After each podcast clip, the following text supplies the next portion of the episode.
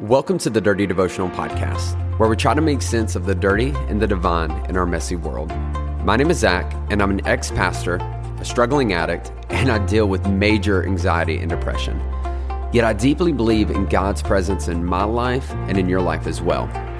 I hope today's conversation inspires your thoughts, challenges your beliefs, and helps you feel seen, known, and loved by a real God. Thanks for joining.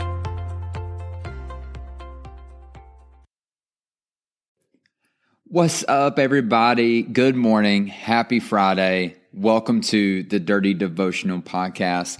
Zach here. Um, I'm the host of this show. I do these devotionals every Monday, Wednesday, and Friday. Um, for those that are listening right now who have been listening to the podcast, I want you to know I love you, appreciate you, um, love the feedback you've been given, the reviews that you've left. Um, it means so much to me. It allows us to reach more people. So thank you so much for that. And if you're brand new, listen, I'm so honored that you're here. Uh, this is something I do that I hope is helpful for you. I hope it allows you to feel seen, known, and loved by a real God because He does. He loves you so much. And we've been in this conversation. Uh, we started during our last devotional uh, where we I kind of kicked it off by talking about when you see people and they ask you how you're doing, how easy it is just to be like, I'm fine, I'm okay. And the reality is, we're not fine and we're not okay. I'm sure right now, wherever you're listening to this, there's something going on in your world, in your life that is difficult, that is frustrating, that is overwhelming. You're not sure how to handle it. But the moment someone asks you today, How are you doing? you're going to say, I'm good. Uh, because that's the right thing to say. It's a Christian thing to say. You know, I mean, Christians are way worse at this than anyone else because we believe if we tell people that we're not doing good, that somehow it's going to discredit who God is because our life's not perfect, which is which is so ridiculous. And so let me remove that pressure from you.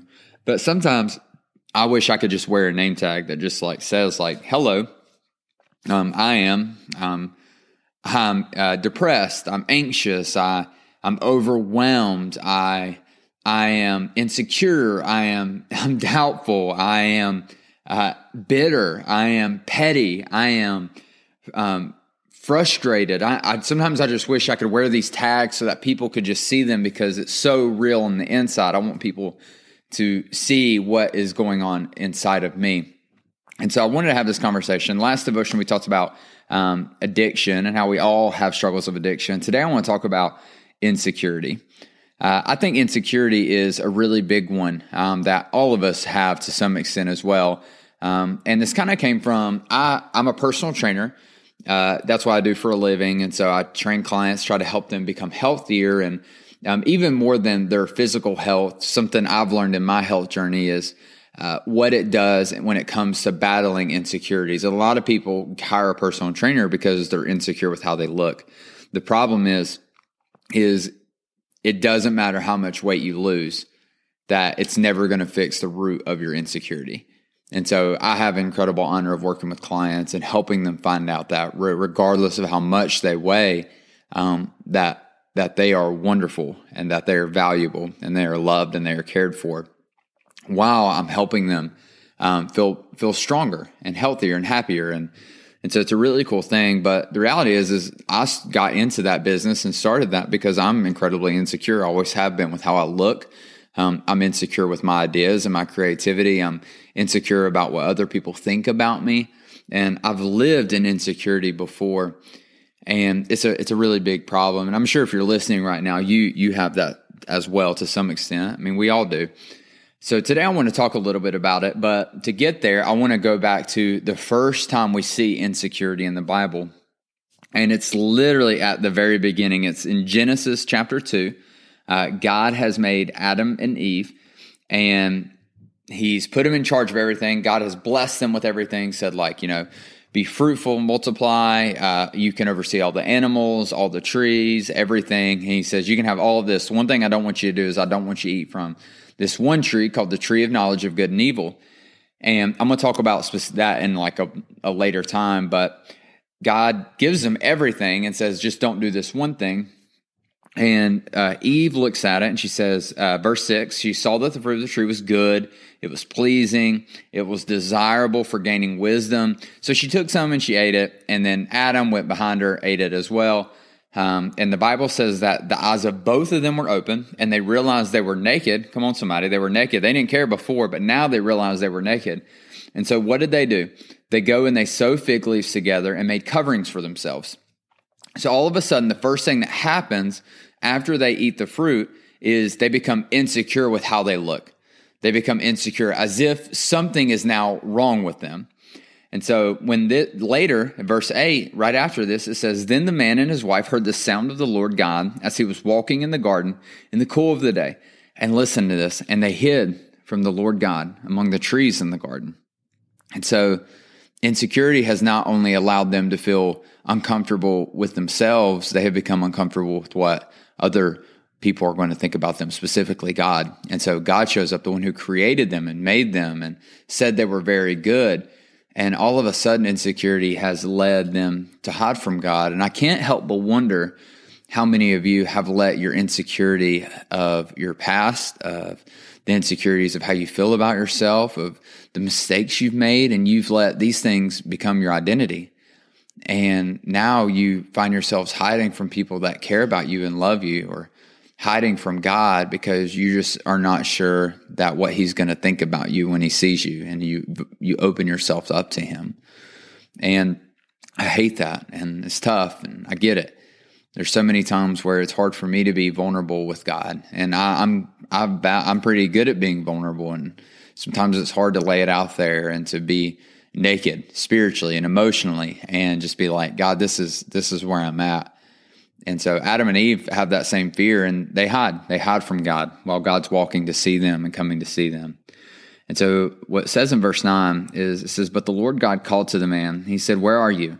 Here's the thing God already knew where they were. He's God. Come on, somebody. He knows, but he calls out because it's a question of um, evaluation, of self evaluation and awareness of God saying, Adam and Eve, basically, why are you hiding from me? Why are you not coming to me? And I love that because God cares enough about them and cares enough about us where he asks this question while we hide in our insecurity. And God says, What are you doing there? Well, you don't have to hide from me. It's okay. It's okay. Um, I love you. I, I want to see you. And Adam answers from behind the bushes and he says, I heard you in the garden and I was afraid because I was naked, so I hid. And I think everyone listening to this right now, you could say that. You could say, um, God, I, I've heard about you and I was afraid because I've made these mistakes, because I don't like how I look, because of something that's happened to me. So I hid from you. And I love what God says. He says, Adam, Eve, who told you that you were naked? Who told you something was wrong with you?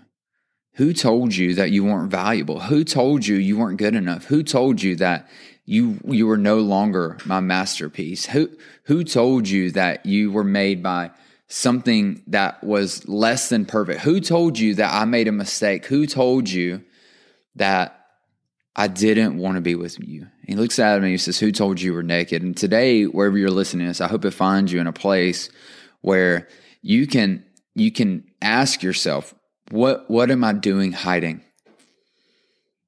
Because what we see, what God tells us is that we are more than enough.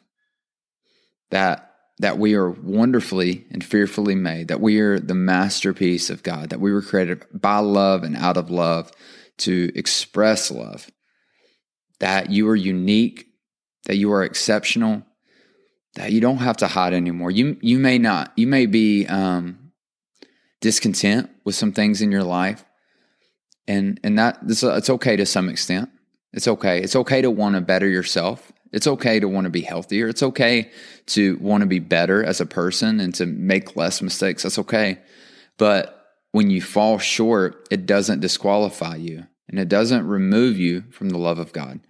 If you change nothing about yourself right now, God would love you just as much as if you changed everything. And it's one of the beautiful things about the gospel is is God doesn't require us to get our crap together. That uh, he he desires to help us put our stuff back together. It's a partnership, and He wants to be with you. And so you don't have to live in insecurity anymore. Who told you that you weren't good enough? And does their voice matter? It doesn't. It doesn't. Today, let what God says about you matter. And that is that He created you and He looked at you and He said, You are very good. Let me pray for you. God, thank you for today. God, thank you that, Lord, when you formed us and looked at us, you said, oh, This is good. This is very good. Lord, that Lord, forgive us for our insecurity. Lord, we don't want to be insecure. God, we don't we don't wake up and think, man, I, I don't want to be, I don't want to think of myself as less than or not good enough. And so, Lord, help us. Lord, help us battle these thoughts and these views we have of ourselves and help us have a this perspective you have of us.